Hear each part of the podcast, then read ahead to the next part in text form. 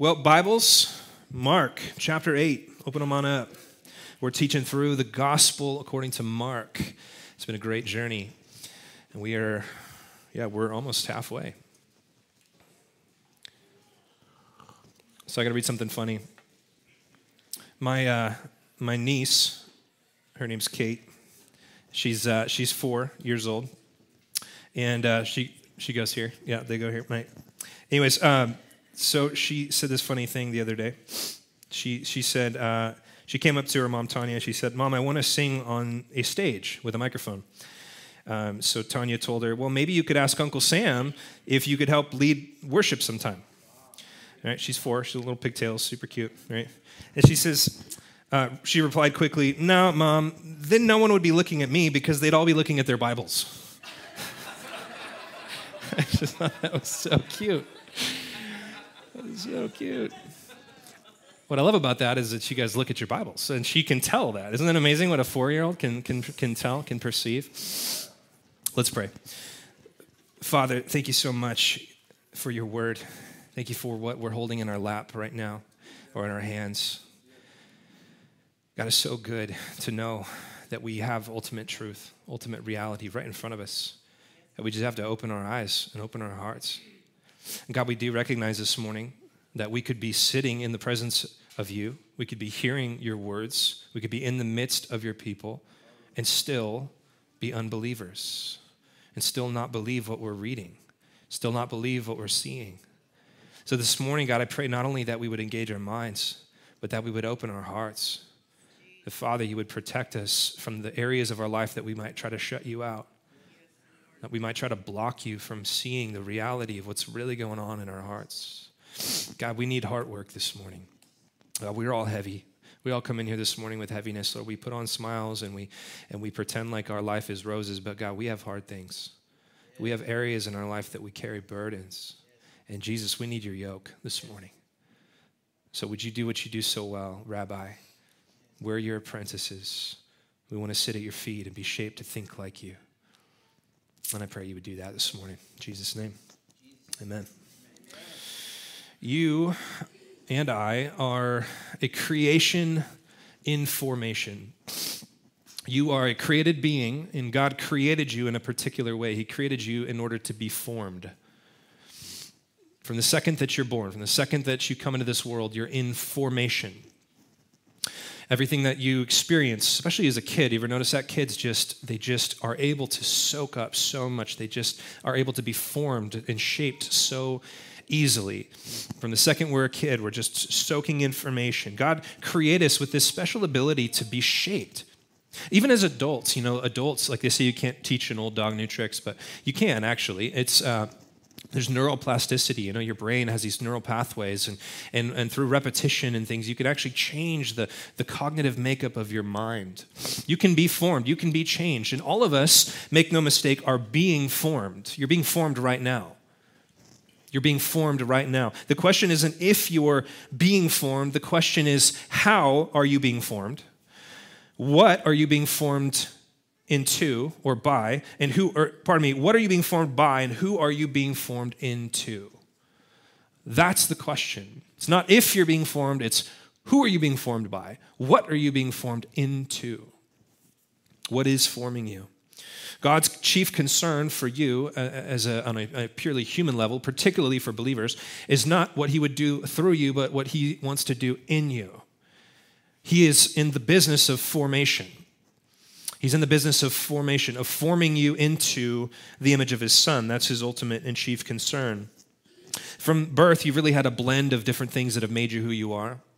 Uh, one of them is called the Imago Dei. Did you know that you were shaped, you were formed when you were born into the image of God? You bear, you carry some of God's person into this world. Even if you're the, the worst, most wretched sinner in the whole world, you still bear some of God's image.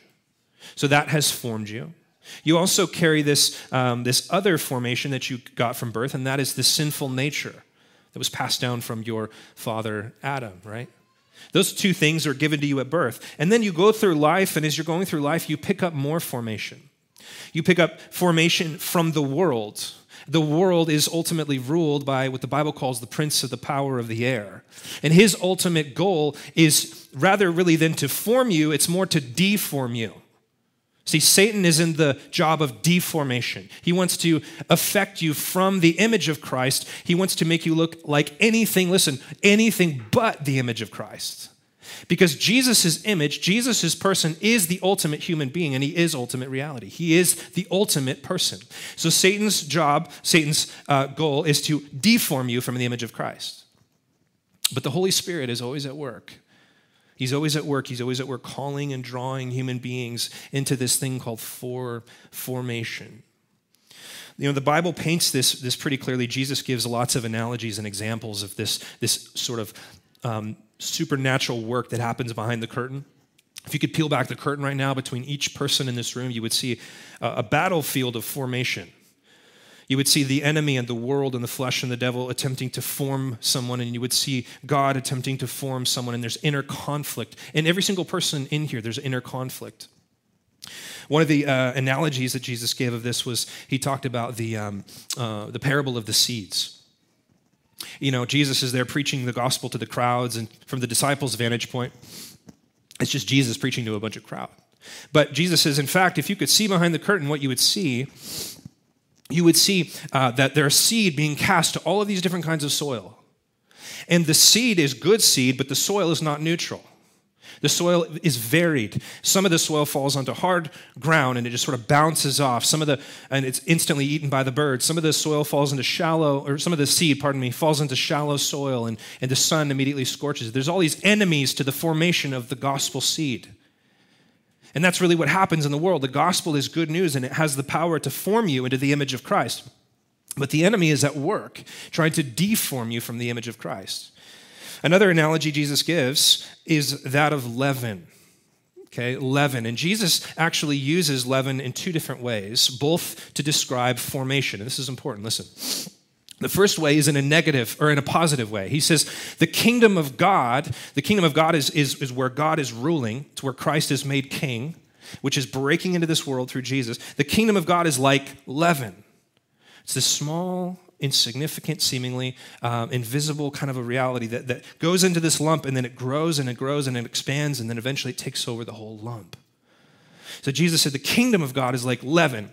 But then there was another place, we're actually going to look at this this morning, there was another place where Jesus used leaven in a negative sense.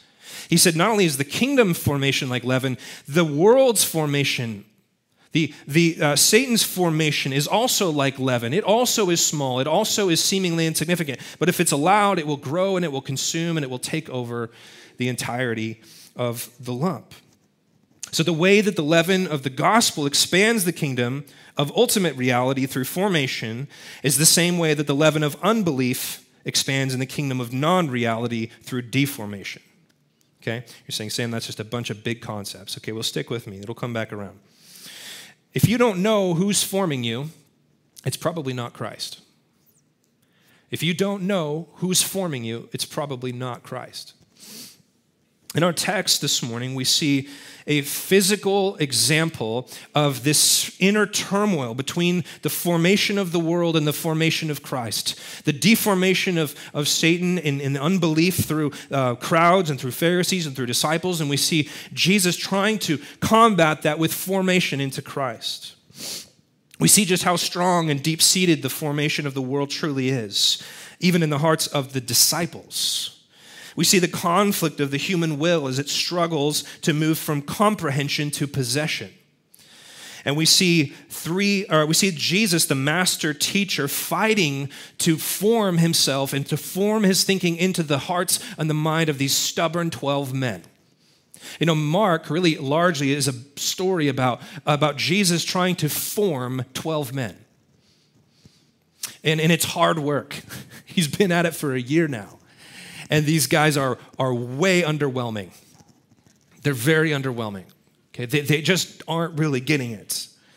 In our text, we're going to see three groups of people. First, we're going to see the curious crowds. The curious crowds. These are people that are not yet believers, but they're interested. They're considering letting Christ form them. They're at the table. They're curious. They're listening. The second group we're going to see is uh, the, the willfully ignorant antagonists of the Pharisees. Those that are simply trying to shut down Jesus. They've been wholly taken over by this deformation process. And then we're going to see a group of confused and conflicted apprentices, namely the 12 disciples. 12 guys that are still trying to work out what in the world Jesus is doing. And he's graciously going to help them do that. So let's let's pop into the text.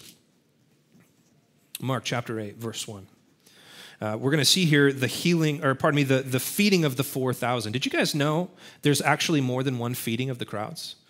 There's actually the feeding of the 5,000, and then Jesus does it again, the feeding of the 4,000. Except this time, the last time would have been close to 20,000 because it was only counting the men. This time it actually would have been about 4,000. So a much smaller crowd. So Jesus is, if you remember, Jesus is in Gentile territory. He left um, the Galilee, the, the western bank, I should say, of the Galilee, where most of the Jews uh, lived, and he went up, spent some time in Tyre and Sidon, where he met the Syrophoenician woman, and uh, had this dialogue with her about the bread and the crumbs from the table. We talked about that last week. And then Jesus headed south to the eastern shore of the Sea of Galilee, where it was primarily inhabited by Gentiles, non-Jews. And Jesus is preaching there. And this is where we pick up the story, verse 1. In those days, when again a great crowd had gathered and they had nothing to eat, he called his disciples to him and said to them, I have compassion on the crowd because they've been with me now three days and have nothing to eat. And if I send them away hungry to their homes, they will faint on the way. And some of them have come from far away. So, this is interesting. It's, it's similar to the first feeding, but it's a little different. Um, in the first feeding, the disciples, remember, they tapped Jesus on the shoulder and said, Hey, uh, Rabbi, it's getting late. These guys are hungry. Let's send them into the town. Here, instead, it's three days of preaching. Instead of a long afternoon, this has been a three day preaching conference. And these, are, these Gentiles are in a less populated area. They've been in the wilderness, they're, they're far beyond out of food. And so Jesus takes the initiative here and he tells the disciples that he has compassion on them. And he says, you know, these guys might not make it home because they're so hungry. Uh, they've been so focused and saturated on, the, on feeding on the words of Jesus that they didn't actually take the time to feed on um, the, the food that they needed to, to be sustained. So Jesus compassionately says, uh, let's, let's feed them. Just a little side note here. Uh, these guys, um, they're not worried about food, they're worried about listening to Jesus. They're worried about the words that he is giving them. And consequentially, Jesus takes care of them. Okay, now this is just a side note, but I don't know how many times you guys experience this where you just know you don't have time to read your Bible. You're like, I, I got I got stuff to do. I got to get up. I got to get ready. I got to go to work. And, and it just feels like, you know, sitting before the words of the Lord, I just don't have time right now. I just want you to remember this passage next time you think that. I just don't, if I, if I sit before the words of the Lord, I might die of hunger. Jesus will take care of that. He's going to work it out. I can't tell you how many times, especially on a Sunday morning, I get here and I'm thinking all this stuff I got to do to get ready for church. I got to go over my sermon. I got to think about, and I'm thinking, you know, I should just take 20 minutes and just sit with the Lord. And I think I don't have time for that. And then I do it, and I realize, you know, I didn't have time to not do this. It's like sharpening the axe. It just makes everything so much easier. These people are not concerned about their, their sustenance. They're worried about the, the, the food that Jesus is giving them in terms of the teaching. Verse 4 and here's where it gets interesting. His disciples answered him, How can one feed these people with bread here in this desolate place? My thoughts exactly. Wow. Wow. In the words of Terry, thank you. Wow. What in the world? You're serious? I mean, Jesus has got to be looking at these guys thinking, I knew I picked some dull tools, you know, but man, you guys are thick, right? Why is that so weird? Because he just fed 20,000 people. Remember? He just gave them this lesson. And what was the lesson? That Jesus is capable of producing bread out of thin air. He, he can multiply bread and create food to feed these guys, and instantly they're confused. And here we begin to see really the thread that I want to pull throughout this narrative, and that is that there's something off here with the disciples. They're not where they ought to be. You know what this should have looked like is, is Jesus should have uh, brought this up like he did, and they should have gone, hey, you should do that thing again. Remember that one thing? The thing where you made the thing? Lots of things. You turned the thing into lots of things. You should do that thing. Right? And, and Jesus would be like, Blessed are you for having faith. And he would do it, right? Because he speaks in King James. That's what should have happened, right? But that's not what happens. What happens is they go, Well, what are we going to do? How are we going to feed these guys? Come on. Come on. Verse 5. He asked them, Well, how many loaves do you have? Jesus is so patient. He, he could have just totally railed them right there. He didn't. He, he saved it for later in our passage. Um, they said, Seven. And he directed the crowd to sit down on the ground, just like he did last time. He took the seven loaves, and having given thanks, he broke them and gave them to the disciples and set them before the people. And they set them before the crowd. And they had a few small fish, and having blessed them, he said that these also should be set before them. And they ate and were satisfied. And they took up the broken pieces, just like last time, left over, except this time they have seven baskets full of broken pieces, the crumbs, if you will, of this abundant feast. And there were about 4,000 people. And he sent them away, and immediately he got into the boat with his disciples and went to the district of Dalmanutha. Okay, now what are we to think of this feeding? Uh, well, for one, this is rightly interpreted by most scholars as being a tipping of the hand to the inclusion of the Gentile worlds. Because remember, Jesus is ministering to the Gentiles. And so, just like Jesus was the Messiah, the bread of life, the sufficient, sustaining life for Israel, the 12 tribes, the 12 baskets, the 12 disciples, now he's in a Gentile region and he is a sufficient uh, food, a sufficient meal, a sufficient shepherd for the Gentile world, too. Okay, now that's, that's very true. But I don't know if that's necessarily what Mark has intended for us to see here. I think what Mark has intended for us to see is the thickness of the disciples. Because Jesus just taught them the lesson again. You know, the feeding of the 5,000, I told you this before. The feeding of the 5,000 is one of the only, it's one of two miracles that's in every single gospel account Matthew, Mark, Luke, John. One of those two is the resurrection, pretty big deal. The other is what? The feeding of the 5,000. What does that tell us? It tells us that the lesson that Jesus was trying to teach through the feeding of the 5,000 was really important. It was huge. It was catalytic. It was groundbreaking. It was the uh, a breakthrough moment. It was meant to be this just sort of like like glass roof shattering moment for the disciples. Where this light bulb was supposed to go on, and they're supposed to go, "Oh, you're the bread of life." You're the good shepherd. You're the Messiah. You're fulfilling all these Old Testament prophecies of how God is going to feed his sheep. But they didn't. They missed it. And so Jesus graciously lines up and throws them another one. Here you go again. What do you think? Can you hit this one? What do you think? Are they going to hit it? Are they going to get it? I don't think so. The point Jesus is trying to teach them is the same point he was trying to teach them before, and they simply are not getting it. There's a, a, little side note here I just want you to maybe jot down, and that is that proximity to Jesus does not ensure conformity to Jesus. These guys had the front row seats to the miraculous works and the clear teachings of Jesus. They had all reasons to believe, every reason to know who he was. And they still don't. I'm glad you're here. Thankful that you're here. But don't ever assume that just because you're here, you're letting Jesus do work in your life. Because it's very easy to sit and listen and not be changed. I did it for a decade longer. When I was a kid, I just sat at church listening to sermons. Wasn't a believer. Just they just pinged off me like the seed on the hard ground. And as we'll see, the more that you tune out God's hand, the better you get at it. It's kind of frightening. Now, verse 11, juxtaposed to the curious crowds whom Jesus is very compassionately caring for, now we see the willfully ignorant antagonists aka the Pharisees, verse 11. The Pharisees came and began to argue with him, seeking from him a sign from heaven to test him. Now, the Greek gives away the goal of these guys. Um, they're not there to test him in a sense of, hmm, I wonder if Jesus really is the Messiah. Let's, let's go find out, as though they're actually um, objective, as though they're actually open to the truth. They're not. The word seek is actually to gain control of or to master over.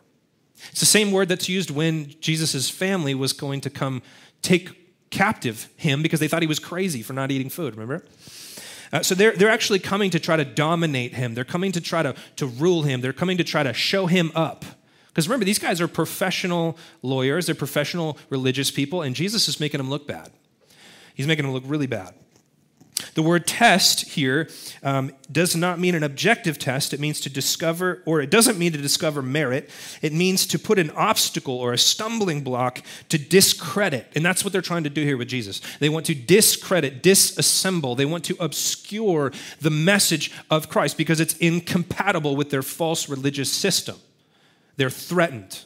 We talked about last week, they're like an immune disorder. They're fighting the Savior because they don't want to be saved.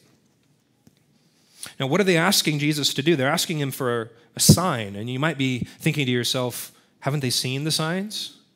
Well, I'd, I'd like you to know there's a difference between signs and wonders. Signs and wonders, okay? Wonders are miracles, and they've seen plenty of them.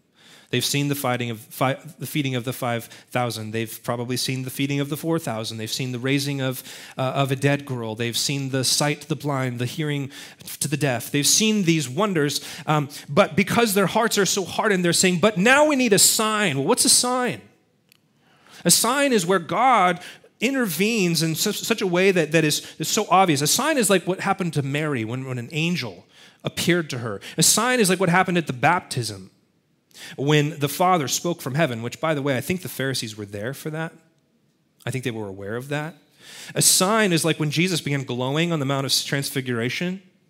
A sign is when Jesus climbed out of the grave and appeared. Uh, but the sign they were probably looking for is that of like a celestial appearance. Hey, where's the angels? Why aren't they here telling us that this is? So the reality is they're not really looking for more proof. They're looking to shut down Jesus. That's what they're looking for and they find this, this way that they can do this. Um, you know, Jesus had a lot to say about these guys looking for signs. We'll look at this in a minute. Uh, but speaking of, of, of, people not being satisfied with uh, what you're showing them to show that you are who they say they are, when I was 17, I tried going on this, this missions trip. It was a local trip to Mississippi, and I didn't have a driver's license. Yeah, I know. Okay, I waited till I was 18, failed my test twice. I know. Okay. Um, but I did get it. So I don't have a driver's license and I got to get on the airplane. I don't have a passport. And so I Googled it. I'm like, well, what do I do to get on the plane? And they're like, well, you got to show your birth certificate and your social security card. So I think I called my mom. Mom, can you can you mail me? Because I was down south. I'm like, can you mail me this stuff? Sure, don't lose it. You know, okay. Um, so I get it, and I got my like my actual birth certificate and my social security. And I went to the airport. Man, they made my life miserable. I'm like, I'm, I'm handing you my birth certificate and my social security card, and you still don't. They put me in a plexiglass box with people that look like they wanted to hurt me and light their shoes on fire, okay? And I'm thinking, what am I doing here? Like this 17 year old scrawny white kid in tight pants. Like, I'm not gonna do anything, right? I know what it's like to be presenting the best proof that you can that you are who you say you are. And that's kind of what's happening here. Jesus is just like, hey, I'm doing everything. I'm fulfilling scriptures. I'm showing the truth. And you guys are just not satisfied. You're just not satisfied with what I'm giving you. So, verse 12.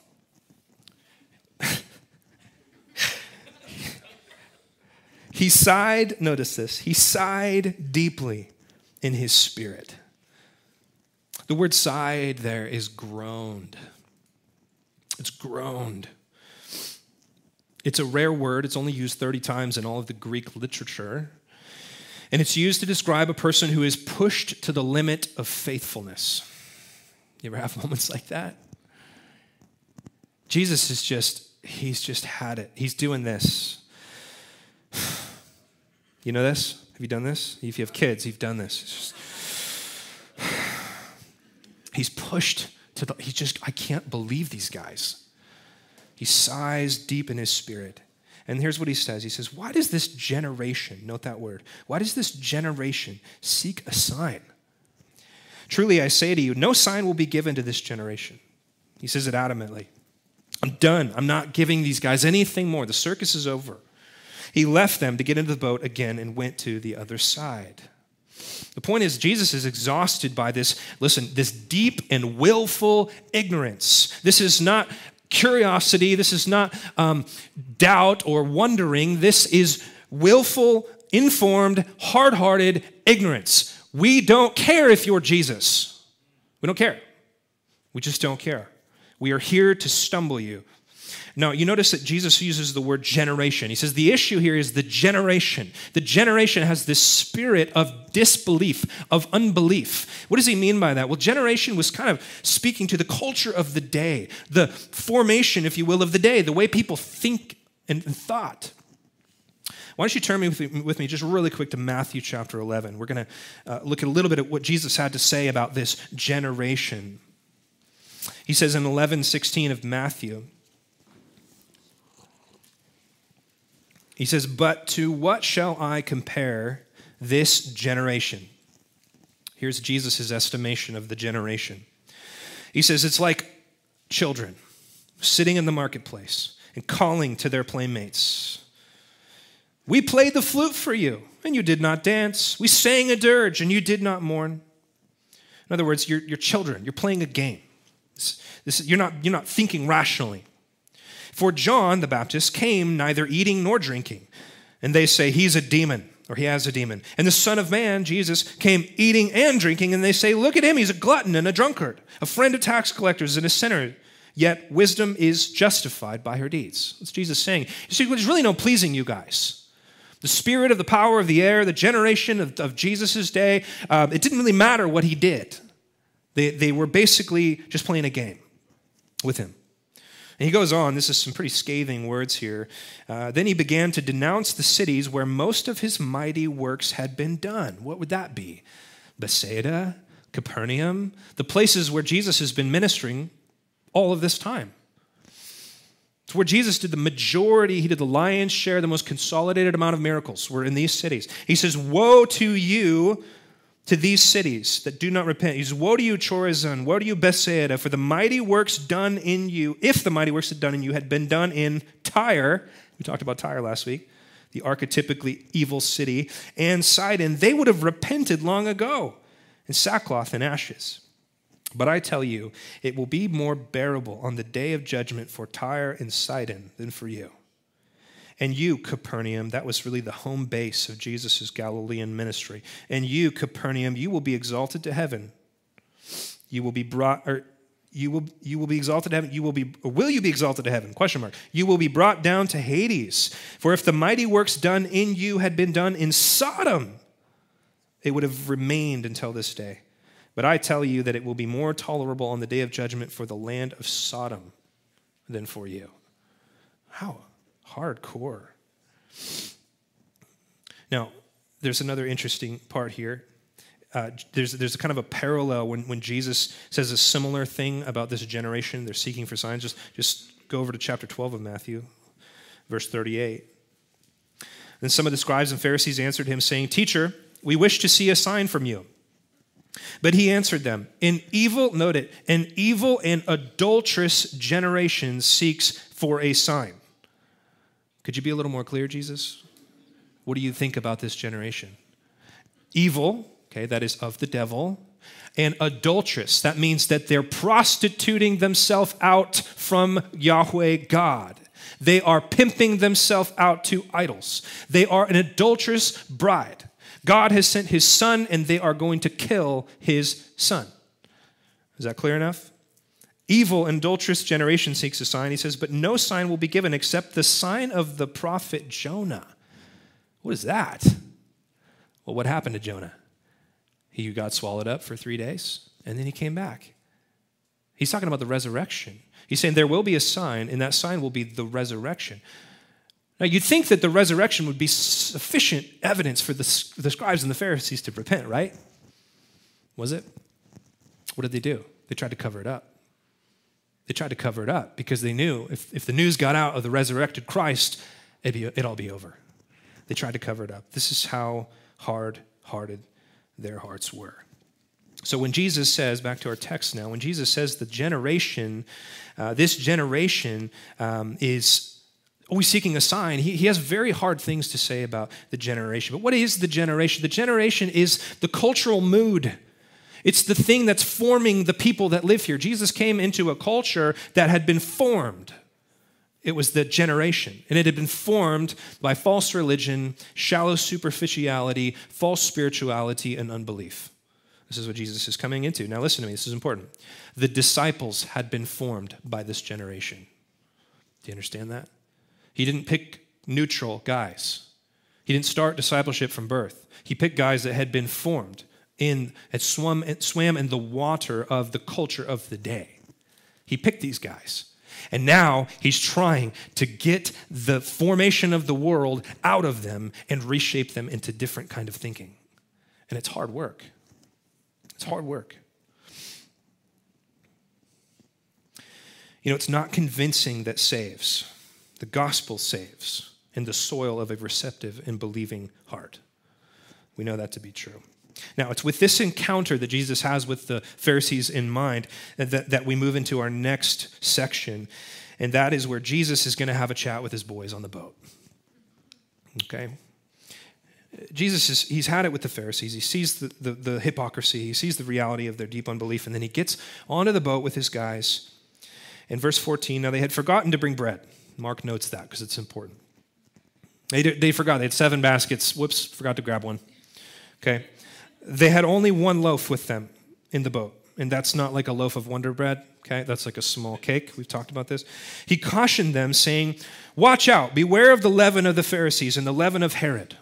Now, Jesus is this very important lesson to teach his guys. This is important. He gets them away from the crowd, he gets them onto the boat where he has his most important conversations. You know, either in the boat or in the house, away from the crowds. Guys, I have something I need to tell you. He looks down I, in my imagination, I imagine this. Uh, he looks down, he sees in Peter's bag a, a little loaf. He picks up that loaf, and the guys are going, Oh, no. Is that all we brought? Oh.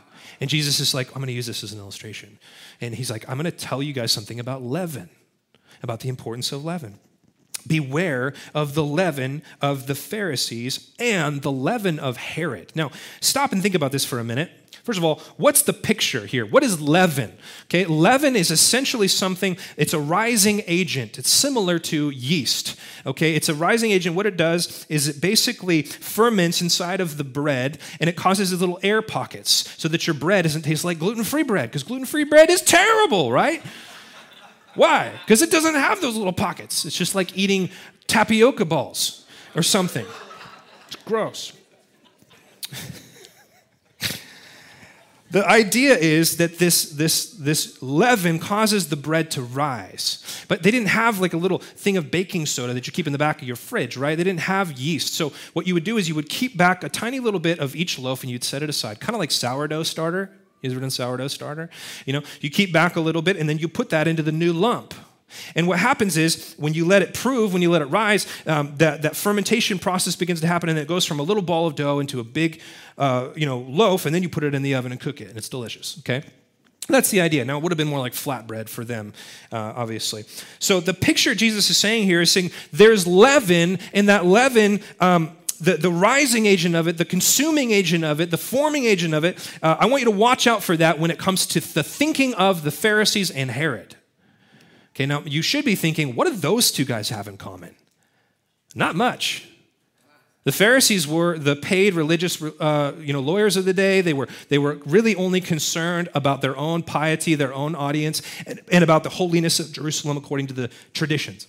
The uh, Herod Antipas was a puppet stooge king that really only cared about uh, power and looking good and, and immorality ultimately. He was sleeping with his, his brother's wife, and it's just a mess, right? Uh, Ryan, Pastor Ryan talked about that. Pastor Ryan, I like saying that. Pastor Ryan talked about that. Um, don't blush. Uh, I, uh, he, he talked about that a while ago, right? This, this messiness of the of, of so what do these two guys have in common, and how is there leaven in these guys?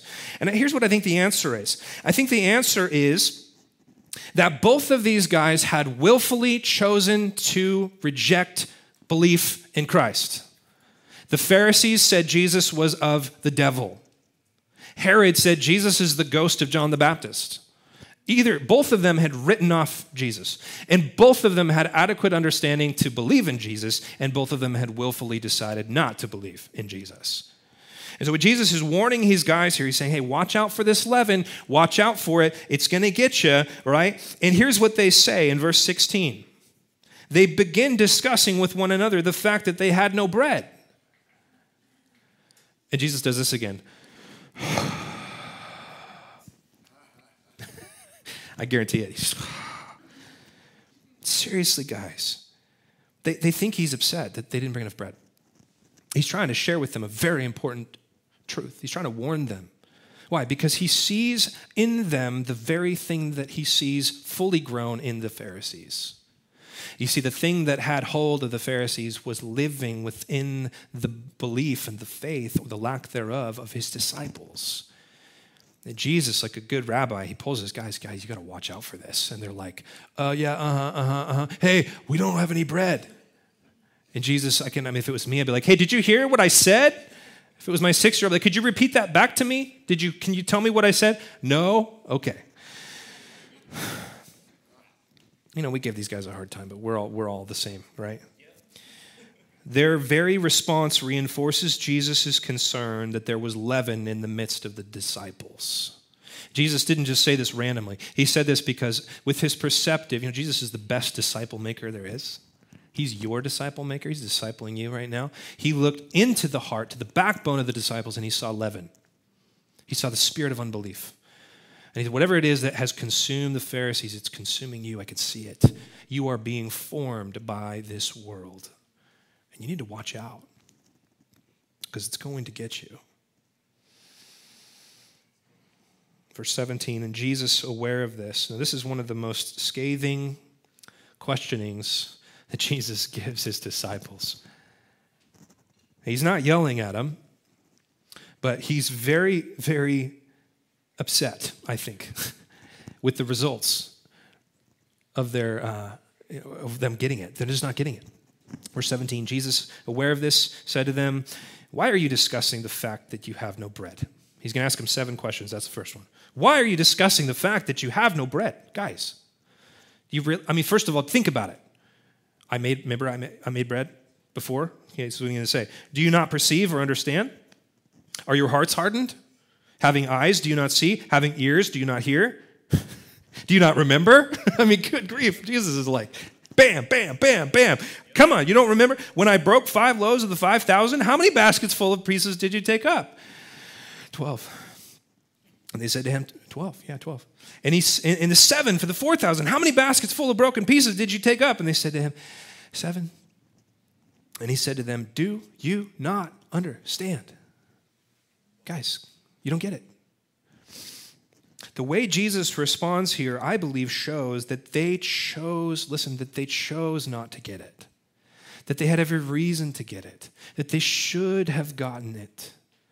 This isn't Jesus going, you know, guys, I, I know, we'll keep working at it. This is Jesus going, guys, seriously? You're choosing to miss it.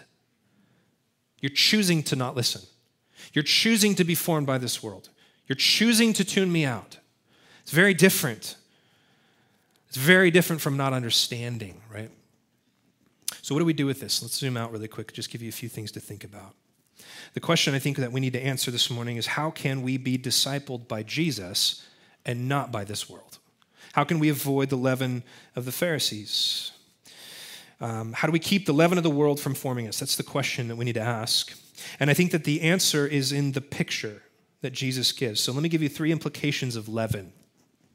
Jesus was the master teacher. He didn't just pick things to, to draw pictures with for no reason. He picked leaven for a reason. And there's some things about leaven I'd like you to think about. Okay, so three implications of leaven. Why did Jesus choose this picture? Number one, leaven is small and non threatening, but it always grows and it always consumes. It is small, non threatening, but it always grows and it always consumes. Now, I need, to, I need to make something clear here. When I say that the leaven of the Pharisees is unbelief, I'm not talking about doubt. Those are two very different things. I'm not, I don't think Jesus was concerned because some of his disciples were, were doubting. Doubting is actually honest. You know that? And true faith has doubt. In fact, if you're, if not wrestling with any doubt, I might go, Have you thought through things? I mean, you know, doubting Thomas was just, he's, we're all like doubting Thomas. With the doubt's part of faith, right? Doubting is pure. Doubting says, you know, I'm just not sure. I'm open. I want to, I want to know. We see how Jesus responds to the curious crowds. They're kind of, I wonder about this Jesus. He feeds them. He's compassionate. He loves them, right? He's kind to them. There is a difference between doubt and unbelief. Unbelief is a denial of what you know to be true, at least in the way that I think Jesus is referring to it here.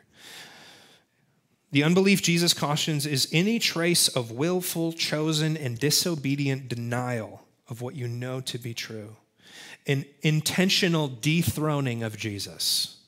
I know you're the king, and I'm going to put you down here. And here's why I think it matters that leaven is small. Because I think where the enemy would like to get you is, is he knows that you would not be so bold, at least at first, to completely dethrone Christ. But he knows that he might be able to get you to do it in some small areas. Some small areas, you know, uh, you know those things where you're thinking, I know what God thinks about this, but I'm just going to sort of turn off my hearing aid for just a minute. I know, I know what God thinks about this. I'm just going to kind of just set him aside for just a moment I'm going to do my sin thing, and then he'll be there when I get back. You know what you're doing in that moment? You're allowing leaven in your life. The leaven of saying, I- am going to not believe right now. I'll believe later. We do that when we, we take verses or passages that we know what they really say, but we don't really like what they say. So we go find some commentary or some pastor is going to tell us on YouTube what we want it to say, you know? That's, what that's doing is it's, it's letting leaven into your loaf. It's, it's letting this, the spirit of unbelief and letting Jesus be less than what Jesus is, letting Jesus not have total sovereignty over your life and just saying, I'm just going to let a little bit of my sovereignty into my life. Small denials of Jesus' lordship don't stay small. That's the picture. You get it? It grows and it overtakes.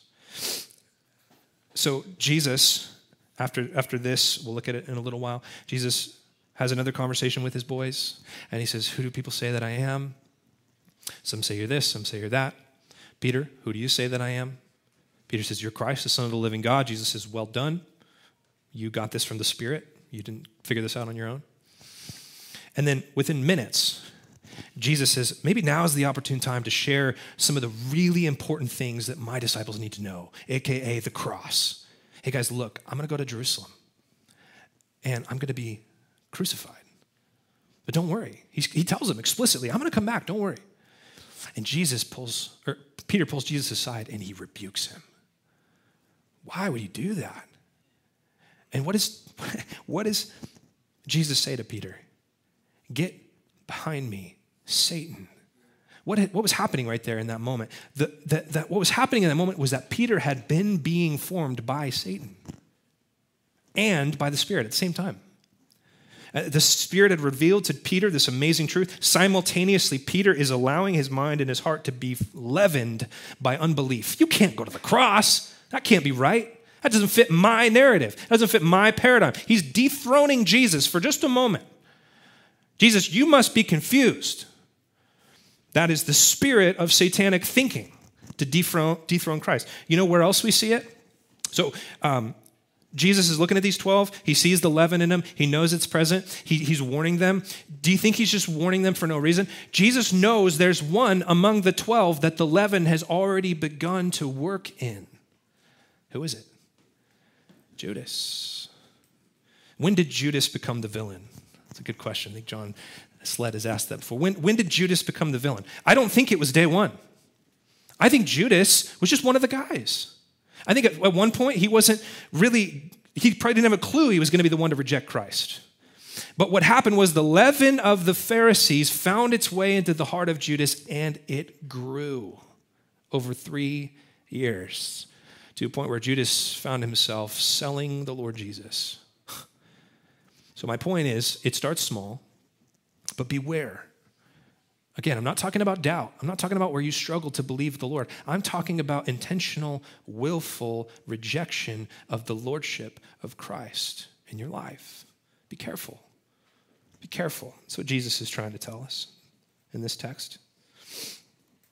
Number two, the second particular of the picture of leaven is it is invisible to the human eye, and therefore it is impossible for us to sort out once it's stored, once it's stirred in.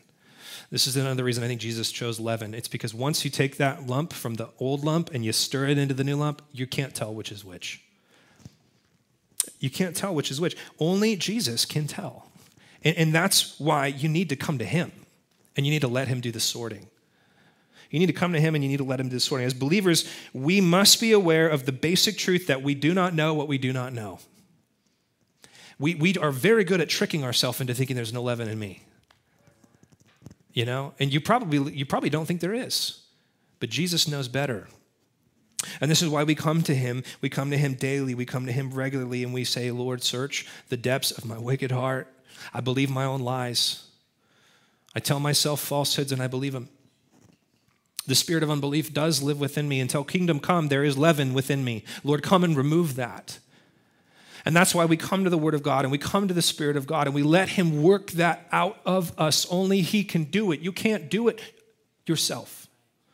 He's the great physician. He separates truth from false religion. That's why Jesus went off on the, the religious leaders. He said, Yeah, the tithing, the prayers, it's a show, it's leaven.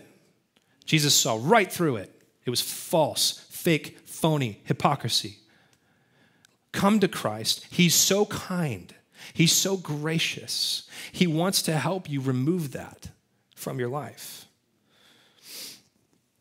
It's not easy to see, it's not easy to find. And this is why God gave us the grace of the spiritual disciplines, the spiritual practices, where we come before Jesus as our apprentice and we say, Lord, would you work this stuff out of me through my time in the scripture, through my time in reflection on your word, through my time of repentance, through my time with the body of Christ? Sometimes God will use someone in your life to expose something you don't see. A lot of times it's your spouse. They see your leaven. You can't lie to them. They know. They see when you're when, when you're letting this, yeah, I'm going to set Christ aside just right here for this little bit. Right? They see that. Number 3, the reason I think Jesus uses leaven is, it, is that leaven is a leftover. It will therefore affect every future lump in the same way. The point is, is that if you allow this leaven into the new lump, you've spoiled the new lump. And I think what Jesus is getting here is it's the same lesson he was trying to teach them with the wineskins. You can't take the new thing Jesus is doing and uh, listen to this word, syncretize it to the new thing. You, the old thing. You can't take this old wineskin and, and put new wine in it. You can't take the new lump with the kingdom of heaven uh, being this leavening agent and, and, and put it with the old one. It'll spoil it, it'll ruin it. This was the fall of Israel. Take a lesson from Old Testament Israel. Israel's fall wasn't just that they worshiped other gods, it's that they added their gods to the temple with Yahweh. They're like, let's keep Yahweh God and let's add Baal. More is always more, right? Wrong. That's syncretism. It's when you put two things together. Jesus is saying, beware. You can't have your gods and your God. You can't. You can't put the two things together. It was the demise of Israel. If we take anything from this world and try to baptize it and put it with Jesus, it just doesn't work. Jesus is saying you need a whole new lump. And that's the beauty of the regenerative work of the Holy Spirit. You are born again. Born again, whole new lump. Now, don't take the death from false religion and import it into the life of Christ in the gospel. Don't do that. You'll ruin it. You'll ruin it. And we do. We do that. We do that all the time.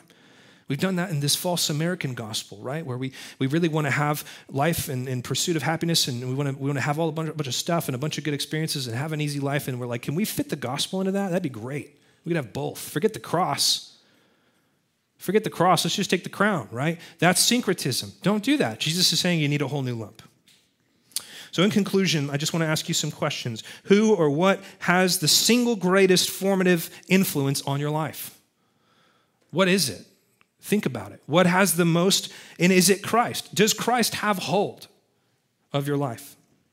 Does God's voice speak louder and carry more weight than any other thing in your life? That's a hard question. Are there small areas of willful unbelief in your life that need to be surrendered? Are there? The sobering reality of this passage is that there is a little bit of leaven in all of us, and we need a rabbi, we need Jesus to work that out of us. It only happens when you come to him and you say, Form me, form me, form me. I don't want to be formed by this world. Guys, you are formed by this world every day. The second you pick up your stupid smartphone, it's forming you. The news is forming you. Documentaries are forming you. Social media is forming you. The radio is forming you. Everything's forming you. Come to Christ. Let Him form you. That's what discipleship is. It's being formed into the image of Christ. And can I just say this? It takes work. I thought we were saved by grace, not by works. You are. You are saved by grace, not by works. You are sanctified by grace and works. It takes work to be sanctified. It takes work. Get to work. Get to work. For the good news, this is the good news though. The good news is that Jesus is at work. He's at work. And the good news is that Jesus is compassionate to the curious and he continues with the confused disciples. He doesn't walk away and be like, You guys, I'm done. He continues to work with them, he continues to work in them. Isn't that good news? That's great news. All right, having said that, we're going to have some time of discussion, but let me pray really quick. I think we got about 10 minutes. Are you guys up for that?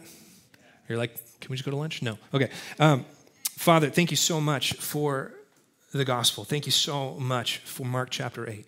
I pray, Lord, that even though this is, this is a sort of a serious tone to it, God, that we would take it seriously, that we would acknowledge that there may be this, this unbelief, this willful unbelief within us, and we don't want it to overtake us. We want you, Jesus, the rabbi, to come and shape us, to come sort us, to come sift us and work in us, God. And Lord, I pray right now as we engage into the life of the body, Lord, as we, as we listen to the thoughts of one another, uh, God, that, that if there's any feeling of nervousness or awkwardness or whatever, that, that that spirit would just be gone. Lord, that we would feel confident being able to have a conversation about these truths. That, Lord, we're, we're not here to examine one another. We're here to, to love one another, encourage one another. So I just pray, Holy Spirit, that you would work in these groups, that we'd minister to one another, Lord, as we be the church this morning. In Jesus' name, amen.